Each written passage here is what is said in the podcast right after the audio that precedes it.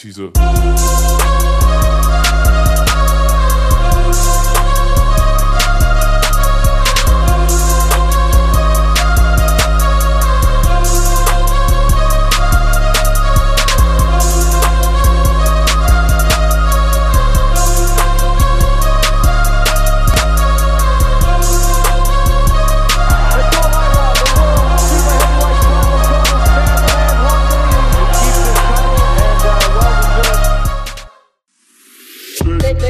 The Combat Cast, Episode 30, Part 2, featuring Stan the Man Longinidis.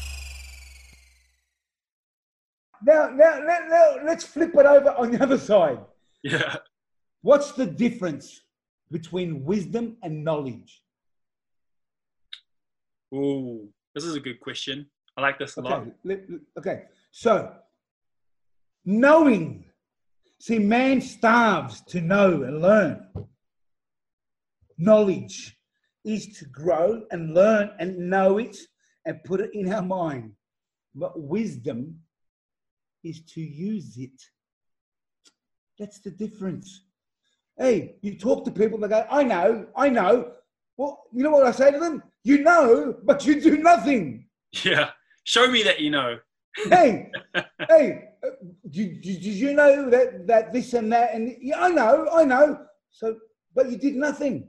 Yeah. It's like me saying, did you know that you are naturally talented to be the number one rugby player in New Zealand? Did you know? I, I'm just saying. Yeah. You know, yeah, I know. the day- well, then why aren't you doing it? I'm just saying, uh, you know, wisdom is to utilize what we know. Otherwise, it's a waste of knowledge, bro. yeah. Beautiful. it's I very love it. I love it. Yeah. So wisdom is the application of knowledge, and knowledge is just knowing. You know, I think Just this is knowing. you do. These are these are golden nuggets right here. Well, Absolute hey, I, know. I, I know, I know a lot of people. I'm sure we know a lot of people that know a lot, but they did nothing. Mm. They built a reputation on knowing a lot, but they did nothing. That's when the other challenge comes in. Well, show me your fruit. Yeah. Show me your fruit of what you know. Now, again, we can dissect that. So, what does it mean, bro? How do you define success? When you say fruit, what do you mean? How do you define success? So, this is another topic that we can dissect.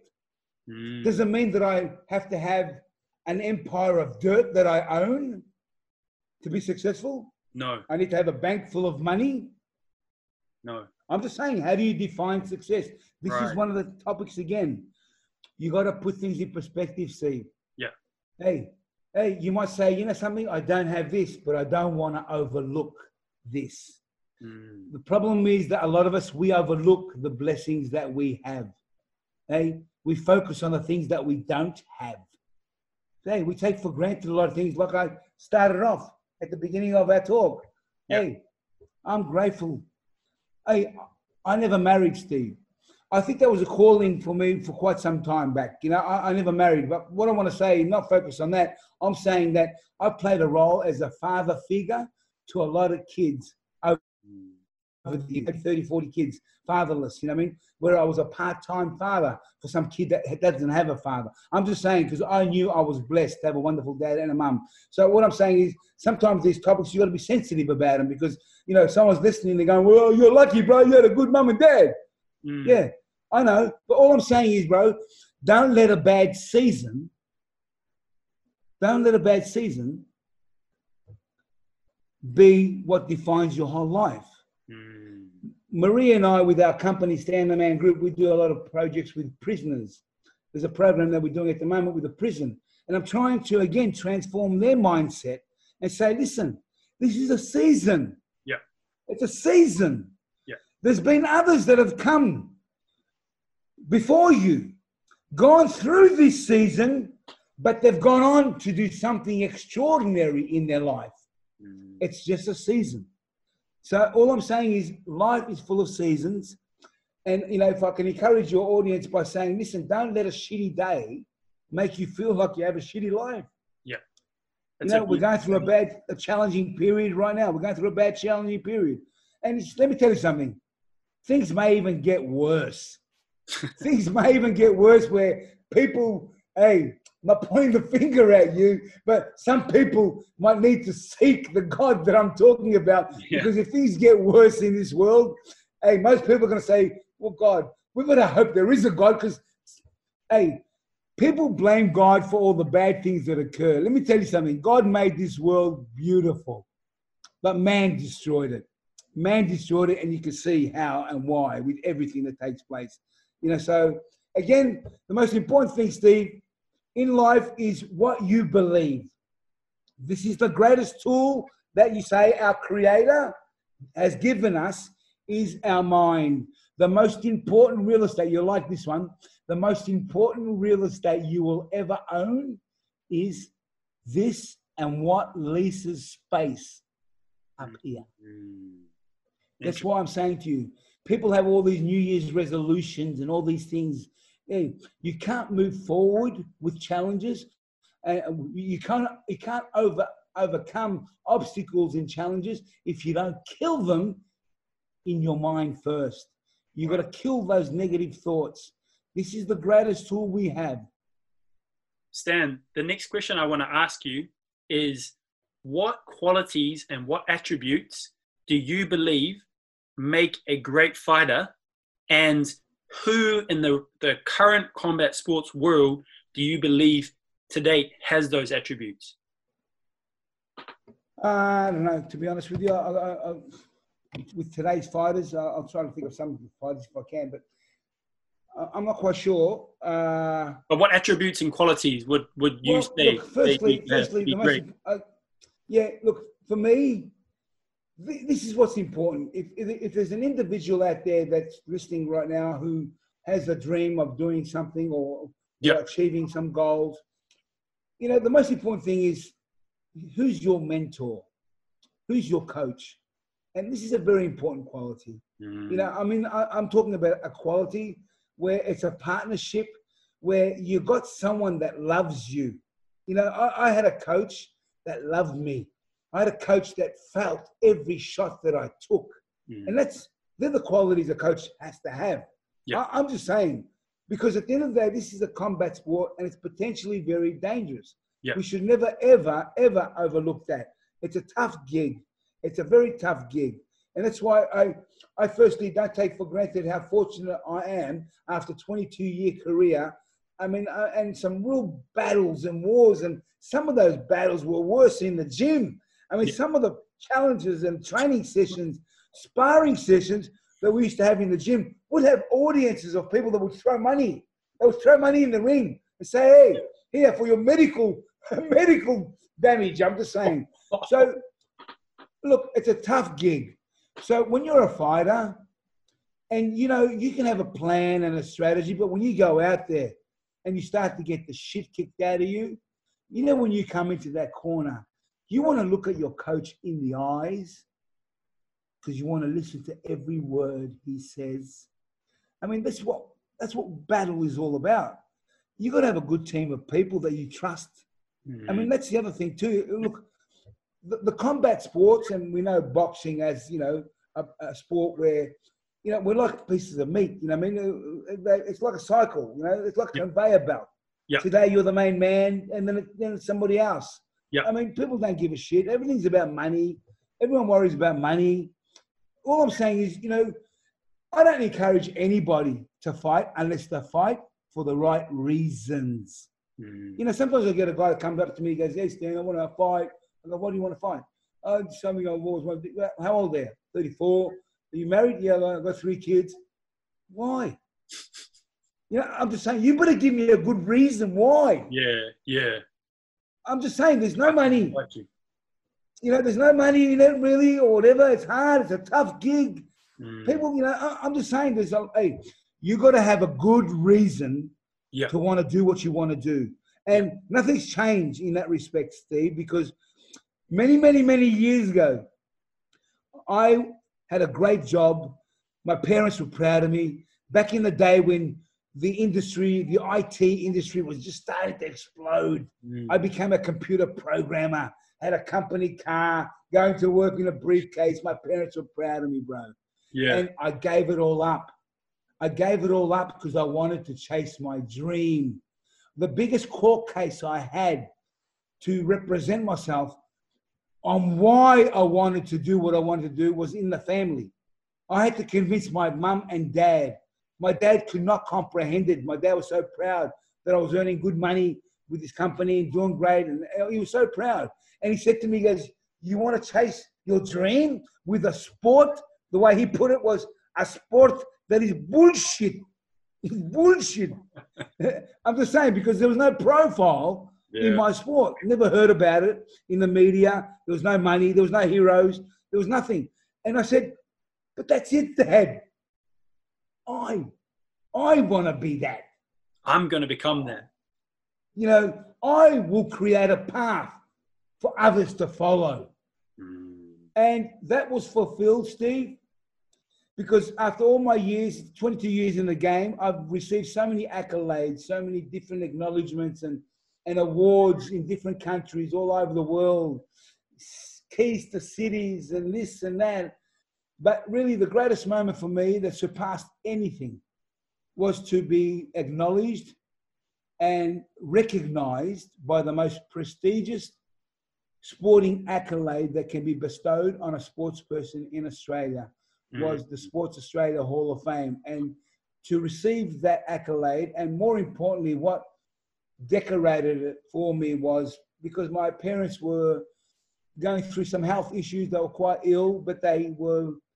Um, it was a wonderful to have their presence in that room, to be in such a huge room full of so many high level, I mean, upper echelon, like of of sporting greatness, and, and to be able to receive that recognition in the presence of my parents kind of renewed my moment of greatness, uh, of acknowledgement. So, for me, it was the fulfillment of that first thought that Yeah. I shared many, many years ago Yeah. about putting Australia on the map, and etc. etc. And to be recognised for that was a, a very special moment for me. And having your parents there as well, you know, going Yeah. back to Yeah. what you were saying before, where your dad was like, bullshit, you know, like, Yeah. what are you doing? And then to, be, to fast forward to that moment, you know, what I mean, how did how did that moment feel? Like, how did that moment feel when you're standing Well, up you there? know, again, again, while I was up there and receiving my accolade, I actually again honoured my parents by saying, if I can just give my parents perspective, because I know a lot of you out here are parents to some of the people that are acknowledged and honoured tonight. But I said, if I can give my parents perspective, my parents waited by the phone in all hours of the morning, depending where I was fighting around the world, because the son was not playing golf or basketball.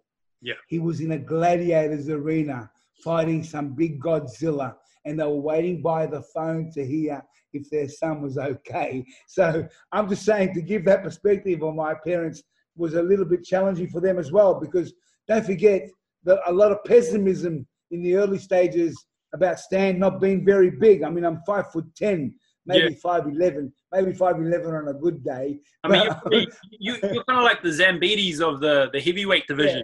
Yeah, that's how it was. Yeah, that was ironic. That's ironic that you brought him up too, because that's a young fella that I I discovered. Uh, my brother and I did uh, something like seventy seminars in Europe and in Greece, and every seminar that we did in Greece, instructors would bring me their students and say, "I've got someone special. Have a look. I've got someone special. Have a look." And out of all the students we saw, and there was a lot of talented young blokes, but I actually picked up uh, Mike Zambidis Really? and uh, took him under my wing. I was the first guy. I was the one that re- uh, discovered him. I brought him to Australia. All his first early five, 12 fights. wow. It, cool. was he was with me for almost three years. Amazing. Yeah, Dude, that's, you know, and that's so interesting because if you look at it comparatively speaking, he was always going up against these giants. So you would have Yeah. been the perfect coach for him. You know, like from a style perspective, experience, everything, you would have been able to Yeah. teach him so much. You know, that's that's so cool. yeah. No, he's a very talented fighter. If you look at his show reel of knockouts, you know, there's not too many that come much better than him. Maybe other than the great, um, you know, Raymond Ramon Dekkers. You know, like if you Right. Dekkers for me, he's one of the great warriors. He's a warrior. I remember some stupid journalist one time, they interviewed uh, me and, and Decker when he came out here to Australia, and they said, uh, they said, how do you, uh, how do we, how do we compare YouTube bloke? And and one guy said, Stan's a gentleman and Decker's a warrior. and, and, and, I was happy to acknowledge that. Yeah, yeah. You're like, I'll take that. I'll take that.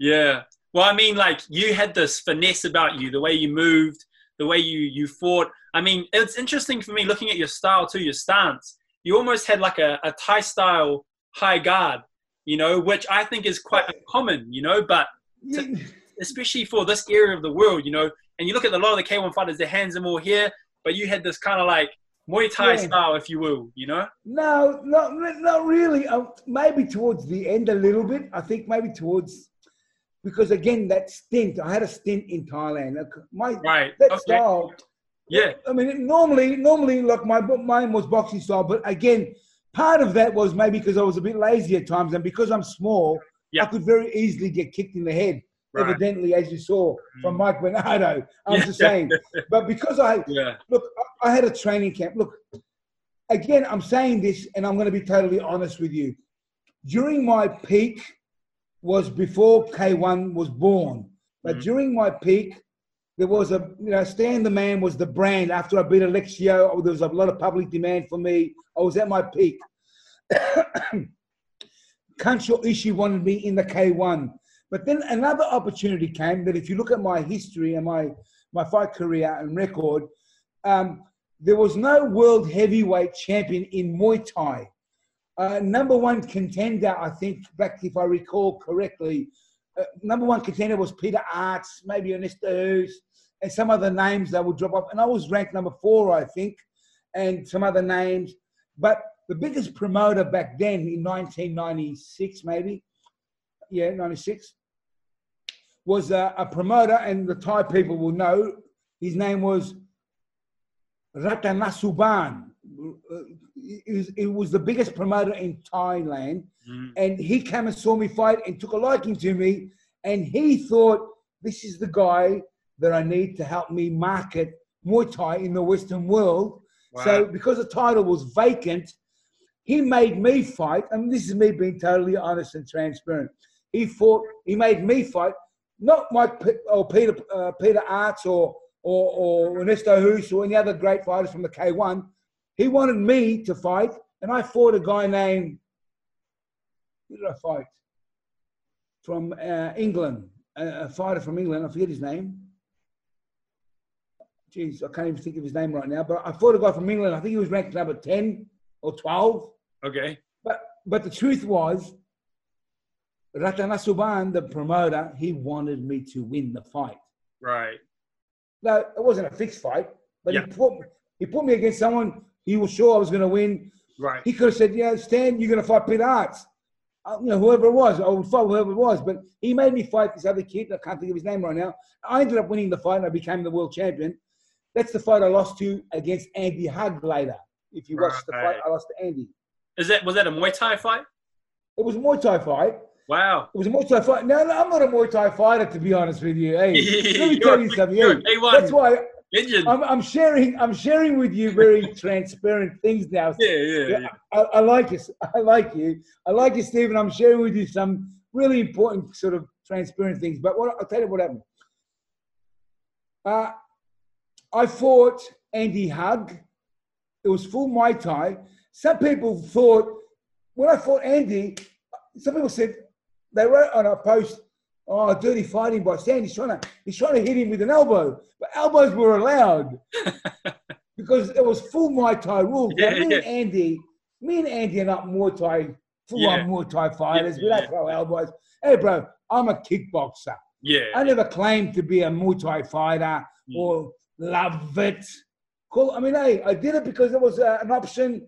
Uh, uh, you know, they paid me whatever. It was an option. And it was again part of my legacy to become the WMTC World Heavyweight Champion. I ended up fighting Andy Hug, and I got beat by Andy. Now, let me tell you the story. If you watch this fight again with me and Andy, the full version, and you'll understand where I'm coming from. Okay. And again, May he rest his soul because we lost Andy too, another wonderful, great champion, a legend, Yeah. a great, yeah.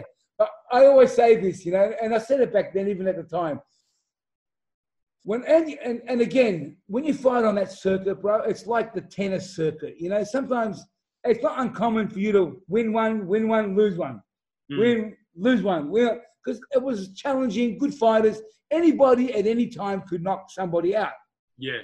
And you, you saw that firsthand with with Bob Sapp, with Ernesto Hoost, for right. example. Yeah. Yeah. All I'm saying to your viewers, bro, all I'm saying to your viewers, at any day, anything could happen differently. On that night with me and Andy, you watched the video, I got wasted. But oh, I'm not making excuses. At any given day, things could be very, very different. Yeah. If you watch that fight again, and I'm, I'm, I'm saying to your audience, if you watch the fight with me and Andy Hinton again, when we have that fight, bro, I land this shot on him, bang! I land this shot on him, and he kind of, you know, he was a bit distraught, and he grabs me and Yeah. he bends me over the ropes. Yeah. I saw that. I saw that. Now, if you watch that properly, bro, he does it twice. It happens twice. Now, I was hurt.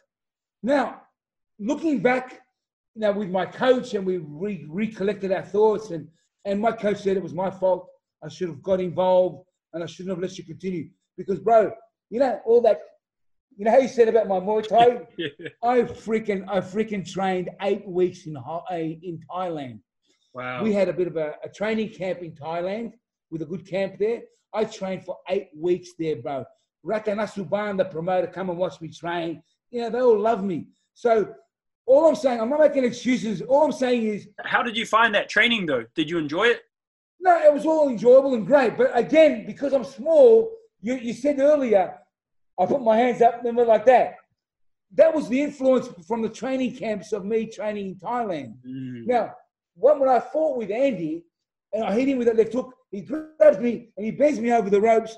And if you watch the full version properly, that's not edited, because sometimes you see highlights that are edited Yeah. with the Yeah. interest, Yeah. for the interest of someone. I mean, I could show you knockouts of mine, uh, of me knocking people down, but I might have lost the fight. You know what I mean? Right. Yeah. I They, got you. they got show show reels. Yeah. If you look at Andy, Andy's people, when they put a show reel together, they show all the good footage, and, and, and I got wasted.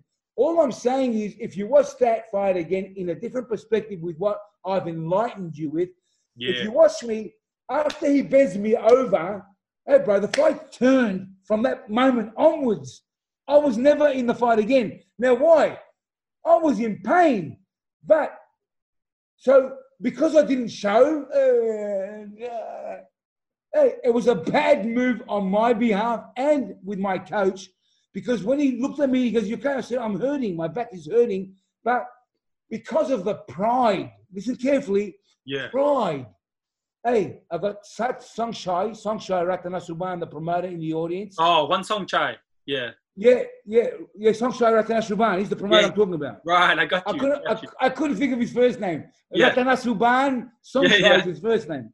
All right. song So let me, this is gospel, Steve. Yeah. Gospel. Because he's in the audience, and I got this pride, bro, this Greek Hellenic. Hey, bro, I trained hard for this fight.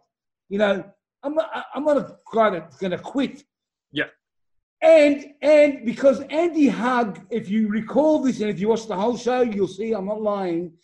Andy Hug and I were the main event. Right. The fight, the fight before me and Andy was Mike Bernardo, Peter Aerts. Wow. That's the fight in the first round. Listen to me, listen to me. I promise you, you're gonna sound like I'm making excuses, but it all makes sense, and I'm I'm being gospel, bro. As a man of faith, I'm not lying. Mike Bernardo fights Peter Aerts. They fight in the first round, and Peter Aerts kicks Mike Bernardo's in the groin, and the fight is over. Oh, Like anticlimax in the first round. God. Promoters Okay. nightmare. Promoters Hey. nightmare. Mr. Ishii, the promoter's like, oh man. So listen to this. When I fight Andy, hey bro, I'm not saying you won't even believe me that if I said to you, but I had pride that when I was hurt, I wanted to continue to fight, bro. I Mm. trained like a, a warrior. I know I can beat Andy on any day, any given day, anything can happen. I know I can beat Andy. And I wanted to continue, but from that moment onwards, because it even crossed my mind, this is what a weird fighter I am, I'm thinking this is going to be bad because if this fight ends now, what an anticlimax to the show. The two Yeah. main fights were Yeah. over. This is no bullshit, Steve. I'm telling you the truth. And you know something? You know, after the fight, in the change rooms, we there was a lot of witnesses, and I even saw it with my own eyes. But there were a lot of witnesses. Kancho Ishii grabbed Andy and slapped him. Andy, Andy, wow, after the fight, after he beat me, after he knocked me out. wow. Good on That's the gospel truth. Good on him. Gospel truth. He, I recall because Mr. Ishii was happy that he won at the end, but what happened and what occurred, you know, it was almost like he looked at me like he looked at me with this acknowledgement, like I owe you one. You know, like Yeah, because I could have, I could have not continued, bro. Let me say this: I could have been the wise, smart man, and if I had a better, smarter coach in the corner, because I went through this with my coach, I said, bro, you should have done. He goes, I'm. It's my fault. This is what I said to you before about having a good cornerman. Yeah, My coach acknowledged that, hey, my boy was hurt, and Mhm. I should have not let him continue. Yeah. I'll give you an example. If you've ever seen the fight with Dennis Alexio and Branko Cikatic, if you ever saw that I'll fight, check it out. I haven't seen it. No. it ended up in a technical draw or no contest or something. Mm. But the moral to the story is when a fighter does something dirty, like Alexio hit him when the, when the referee said break and he hit him, and when he went down, he tried to kick him and he did all this stuff. And, and Branko was not 100% right. So his coach, Thom Harinck, you heard of the name Thom Harinck? No, I haven't heard of him. No. Okay, Thom Harinck was the, the coach of uh, Mike, uh, Peter Aerts and, and Branko Cikatic, the original, Chakuriki, Chakuriki Gym Okay. in Holland. Anyway, but what I'm saying to you is, as a coach, he would not let Branko continue. That's a smart thing. Yeah. Because if you look at you look at your fighter, you look at him in the eyes, you go, "Hey, hey, are you okay? Tell me the truth. Are you okay? Oh, I'm seeing stars. Well, why would you let your boy go out and fight? yeah, yeah, yeah. Totally, totally. I, I I'm just agree, I saying. Yeah, you have to save your fighter because they have that warrior's heart. Especially if they're a high level fighter, they're Hey, going bro, to keep going. most fighters, most fighters, we got pride. Yeah, exactly. you think you think I want to say, hey, hey, I want to quit. I Mm. want to quit. Hey, It's the coach's job to pull you out. hey, that's what I'm saying to you. Like, if my coach was on the ball, Yeah, we- hey, we would have got our 70 grand that I got for that fight. For example, let's say I would have kept the belt and we'll do it again. I, I'm just saying. Yeah. But it's a learning process. So this is again, I'm saying to you, with your fighters, professionalism, bro. A good corner. Yeah. If you want to be professional, you need a good mentor. You need a coach that cares about you. This mm-hmm. is a dangerous sport. A good coach is that one that if your fighter's getting hurt, you feel every shot. That's what sort of coach you want to have in the corner. yeah. It's a tough gig.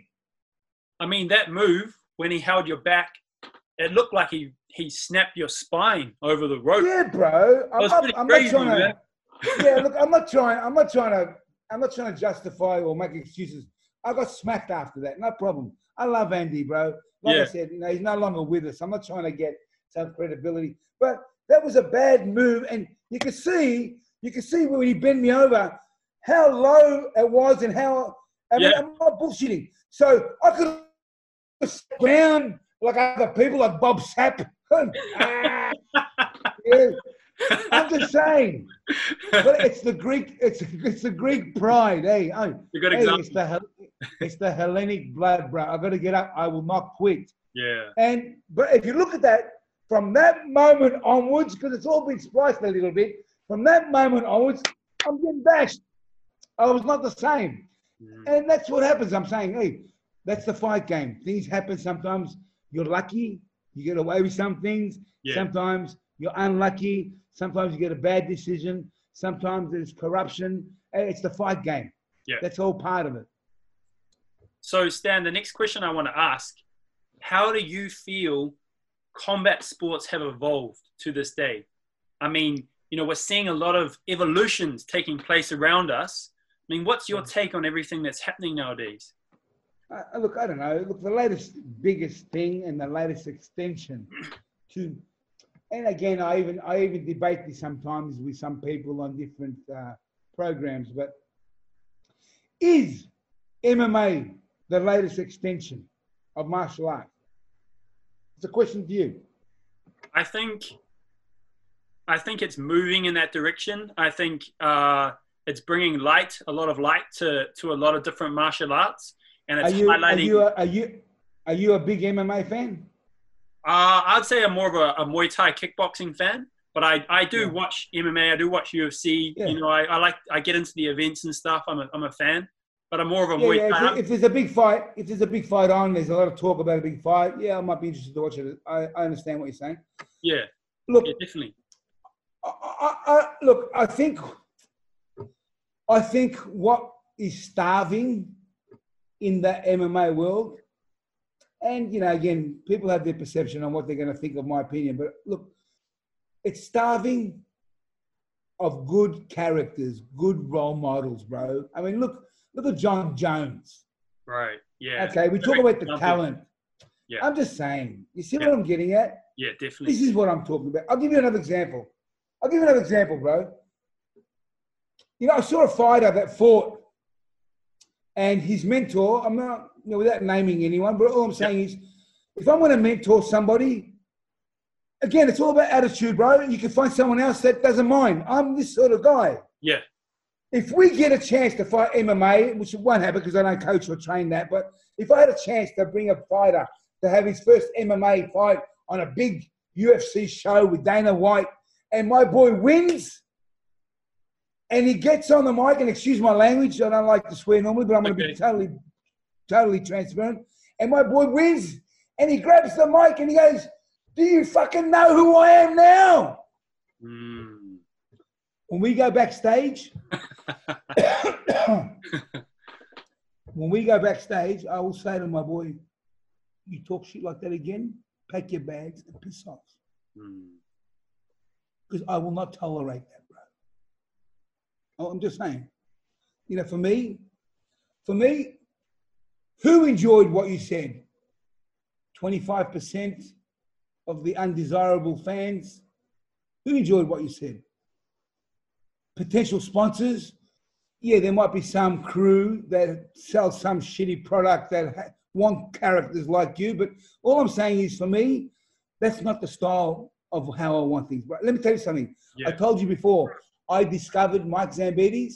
I brought him to Australia. His first 12 fights or 15 fights, whatever they were, were through me. When I had enough of him because he didn't fulfill, he didn't fulfill my prerequisite. Interesting, eh?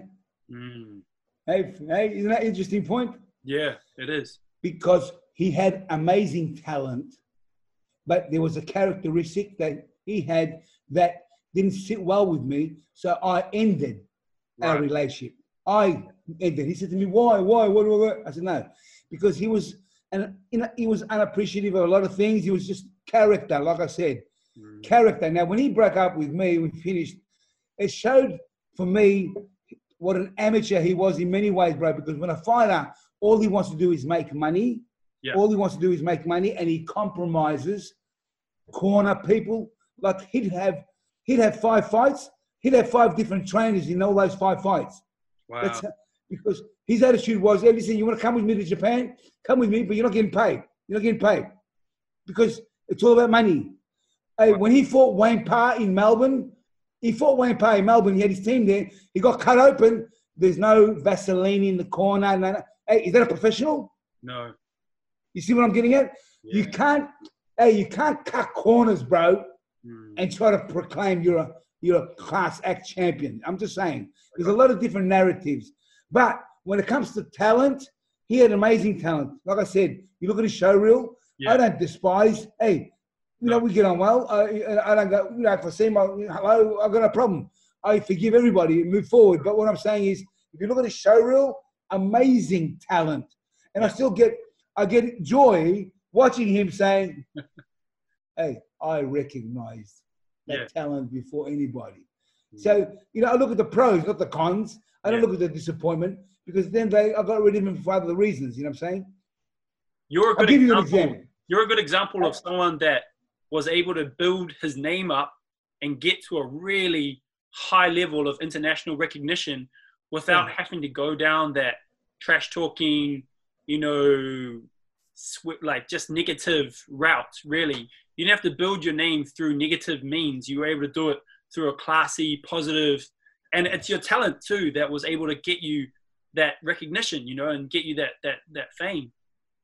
Look, at the end of the day, like a, lot of people say to me, and I stand and I say, I enjoy watching you fight because I was, I happy to pay whatever I paid. I paid for a VIP ticket because, see, it's one thing to be a, a, a, a great fighter, but to be able to put bums on seats, mm. you know, mm. there's got to be a bit of a, bit of charisma. There's got to be some element of, you know, as a product. I mean, I would come in with music that would really create an atmosphere.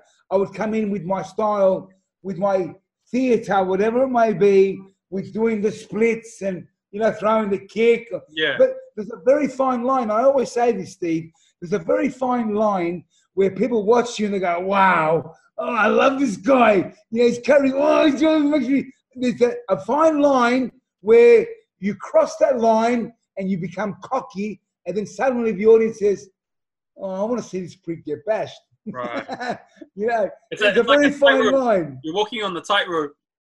But truly, I mean, yeah. to be able to be charismatic, you know, to the to the point where people watching to go, "Wow, man, I'll pay anything to watch Dan." He's, he's such an awesome, you know, theatre. You know, the music, the atmosphere,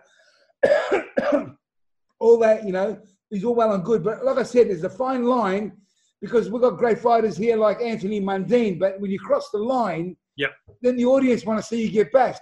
A, a lot of fight fans went to watch Muhammad Ali because they wanted to see him get bashed. True, true, true. Yeah.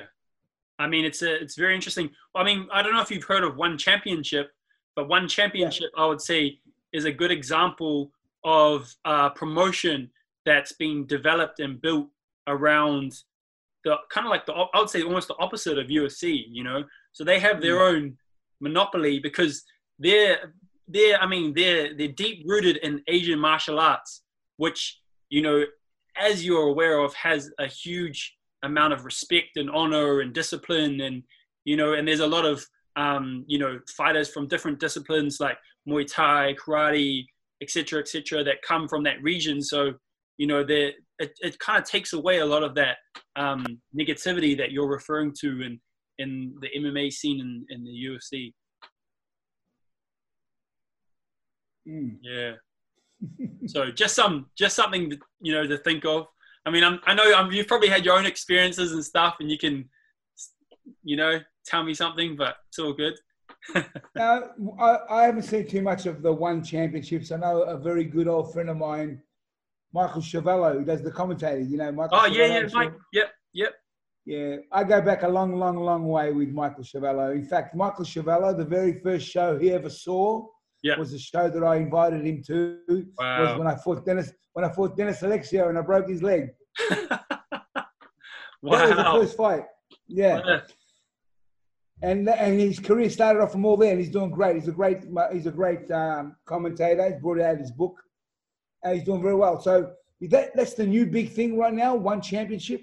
Yeah, that, I mean, for I would say for striking sports.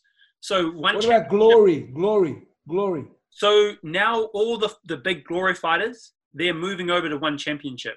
So you really? look at all the. Uh, are we going to see? Are we going to see another one from um, what's his name, Badr Hari and Nico Rico?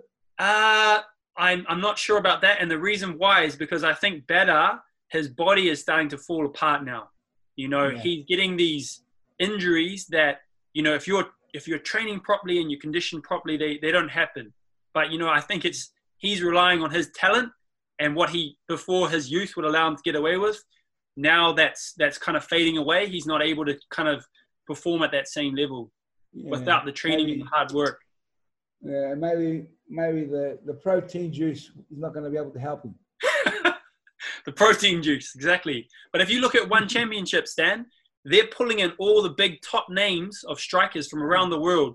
You know, you've got uh, Petrosyan. I don't know if you've heard of him before. I have, I have. You've I've got, um, you, yeah, he's he's amazing. You've got Petrosyan. You've got Yodsanklai. You've got uh, John Wayne Parr, I think now. You've got Jabbar Askerov. You've got all these guys. Andy Souwer. You know, they're pulling in all the top names. And they've yeah, also, Andy Souwer's still going. He is. He is. He Wow. he fought. He's still fighting on one. You know, it's crazy. John, It's I mean, like John, John Yeah, Wayne Parr, exactly. yeah. They just don't know when to call it Let me say this. Let me say this, Steve. For what it's worth, I'll say this Yeah. on your broadcast. For me, um, not including myself, but who? If you said to me, who is uh, another martial artist or con- combat fighter from Australia that you acknowledge as someone worth mentioning, and I would say to you, definitely, definitely, John Wayne Parr. For me, is, and I, I'm not just saying that because Yeah. for me, he loves what he does Mm. and he's done so much and he sacrificed so much. Mm. And the last time I even spoke to him, I said, you know, something for me, you've surpassed even what I've done because everything I've done, you've been able to do in your own way. Because I remember when he was young, you know, you got to understand something.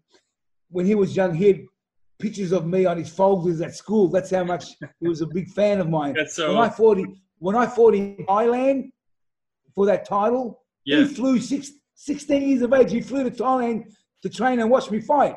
Wow. So Awesome. Wayne Parr for me, you know, he has done everything. But you know what the biggest amazing thing about John Wayne Parr is? I gave up having a family because I wanted my dream. I- Like I took off Mm. chasing my dream.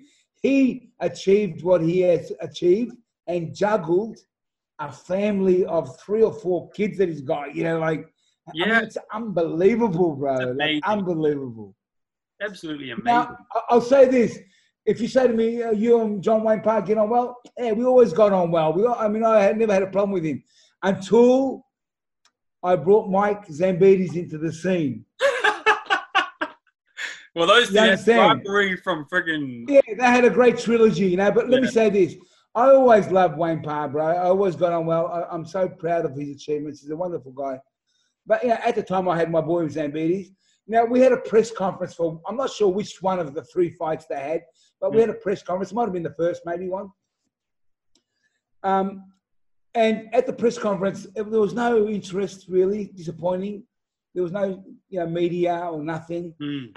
pretty pretty sort of somber kind of atmosphere. So to to bring up a bit of hype and a bit of uh, you know a bit of something that people could talk about when they walked out of there. Yeah. I happened to be standing next to Bob Jones, if that name rings a bell to you at all. Yeah. Yeah. very well known. He's the guy that is, uh, you know, he's recognised as bringing kickboxing to Australia, so to speak, back in the day, many many years ago. But a very well known figure in the martial arts world and, and kickboxing back then. But anyway, he was standing next to me, and they finished the press conference, and I said to Bob, I said to Bob, hey, listen to what I'm going to say. Listen. And I go, look, I go, Zambi, I go, Wayne Parr, Wayne. I go, listen, I, I, I- I believe that Mike's going to knock you out. And if he knocks you out, are you going to retire? And John Wayne Parr looked at me, he's like, his eyes lit up. And I kind of tried to give him a wink, you know, like I try, I'm trying to, Right. I'm trying to give him a wink. So, you know, he knows, I'm just trying to build up a bit of hype, right? Because it's hype. you know yeah, what I mean? yeah, yeah. There's no one, it's a, it's a, like, it looks like it was a funeral, you know what I'm saying? Like Right. there was yeah. nothing. And I thought, when I said that, everyone turned around and looked at me. You know, Yeah. everyone looked at me. Bob Jones, the guy that's standing next to me, goes, "That's that's uncharacteristic of you," and it was. it's not. It's not in my character to just you know have a go at somebody like that. Yeah. And, and Wayne Parr of all people. But when I sort of said it, I kind of winked at him. But I think it was very confronting for him. And he goes, "What do you mean?" I'm scheduled to fight three weeks after Mike Zambidis. He goes, and he goes, and he got upset from that day. And I think from that day onwards, he always had a bit of a, Uh, you know, yeah, I think he was a bit disappointed after that. Look, it's all good. Actually, today's his birthday. I even sent him a Facebook message Aw. that, yeah. So now, look, I've got a lot of respect for for Wayne Parr. He's, he's amazing, and to still be doing it. I mean, I'm freaking out. You know, to still be doing it. don't. Yeah. And even he stepped into boxing and he was able to beat Anthony Mundine. I mean, that's another. Yeah, and that's another great thing because you know that poor kid. Like I said to you, it's the same thing as me back in the day. You know, I was fighting. Hey, listen to this. I mean, I fought in Thailand. I became the world Muay Thai heavyweight champ, and at another at another event that took place in the boxing show, uh, they presented me with this award in front of eighty thousand people. where the king of Thailand gave me this award for becoming the world Muay Thai champion, and that wasn't newsworthy. In Australia, it wasn't newsworthy. Wow. So I understood, you know, for Wayne all these years, you know, always wanted to get that acknowledgement. And Yeah. he finally got some acknowledgement after beating up a washed up Anthony Mundine. But people got to recognize who he is and all these accolades and achievements now after that win with Mundine. I'm saying that I that's what I suffered back in those days. Here I am fighting around the world in front of big stadiums, but there was no newsworthy uh, information on the on the channels. I Mm. mean, I fought in front of sixty thousand people in, in Japan, um, and then no one talks about that. A great victory, uh, but they write. Or on the news, they'll talk about how heavy Shane Warne's poo was when he had a shit. You know what I mean? Ridiculous, eh? you know what Ridiculous. I mean? yeah. Bloody ridiculous, eh? Anyway, Dude. but that's why it was great, you know, to be inducted in the Sports Australia Hall of Fame. I'm just saying that was a great, a great night. That was great. Yeah. Um, Stan, the next thing I wanted to ask is just um, how can people kind of stay connected with your journey? And I know that you uh, have this uh, this group, Stan the Man Group. Uh, can you just tell us a little bit about that and and just about Yeah. your journey now and how people can Yeah. kind of stay connected with you? Yeah, they can connect with us and through what we're doing through Stan the Man Group. We're on LinkedIn as well.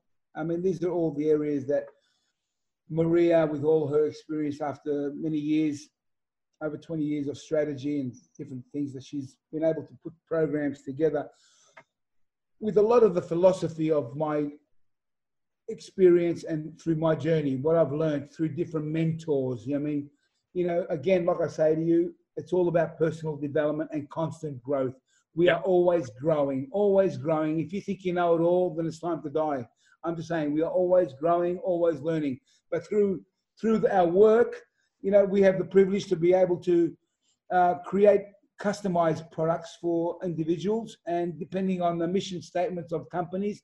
But again, it's like having a coach in house or you know coming to visit and spending time with your staff. Uh, it's important to have good morale. I mean, you got to understand. Every company understands that every individual has a life before they come to work. So you want to make sure that everyone, again, you know, through the power of mindset, they're able to be the best possible um, soldiers for, for your for your for your workers. I'm saying. So we could do a lot of different projects that we do. Maria does a lot of um, um, corporate challenges that we do, various Yeah. things to break the monotony. But it's all again about personal development and growth Awesome. in all those aspects that I've shared with you today. There's a lot of different things that I shared with you today that all combine into the wisdom and knowledge and the programs that we share. Wow. That's so cool, man. That's awesome. All right, Stan. Well, thank you so much for uh, for coming on the show. It's been an absolute honor, and just honestly, you got a wealth of knowledge in that brain of yours, and it's it's been awesome, man. So I'm I'm very honored to have you on the show, and it's been a great great great time for me to hear all your stories. It's a wonderful way to be introduced to you. We'll make sure that we stay connected and in touch, and uh, you know, hopefully, there's some good feedback from your viewers and listeners. And uh, let's uh, make sure we stay in touch and we do this again sometime in the near future. For sure, for sure, 150%, my man. Thank you so much, All right, Stan. Thank you. Yeah, God, God bless you, bro. Bye. God bless you too. And thank you, Maria. Maria, Maria, come here, Maria. for setting up this, this uh, Maria, come beautiful talk to me. interview. How, how long have we been going? Maria's been rolling her eyes at me. for a little while now. Little while now. yeah, bro. Yeah. Did I not Thank tell you. you? Thanks, Stan. Yeah. What did she say? What did she say? Stan won't shut up. yeah, now you Yeah. understand me, yeah? This is Maria. So, uh, so everyone can say hi to her. Hi, Maria. So Hey, just to say How are thank you? you very much for for uh, setting this up. Um, this is the the lovely lady behind Stan the Man. So uh, thank you so much, Maria, for for making this happen. Oh, thanks, sweetheart. And regards to everybody, stay safe and we'll speak to you soon. All right, guys. Over and out. Hey guys, Steve here. If you like the content, please don't forget to press like and subscribe to stay up to date with the most recent episodes. I'll see you guys on the next one.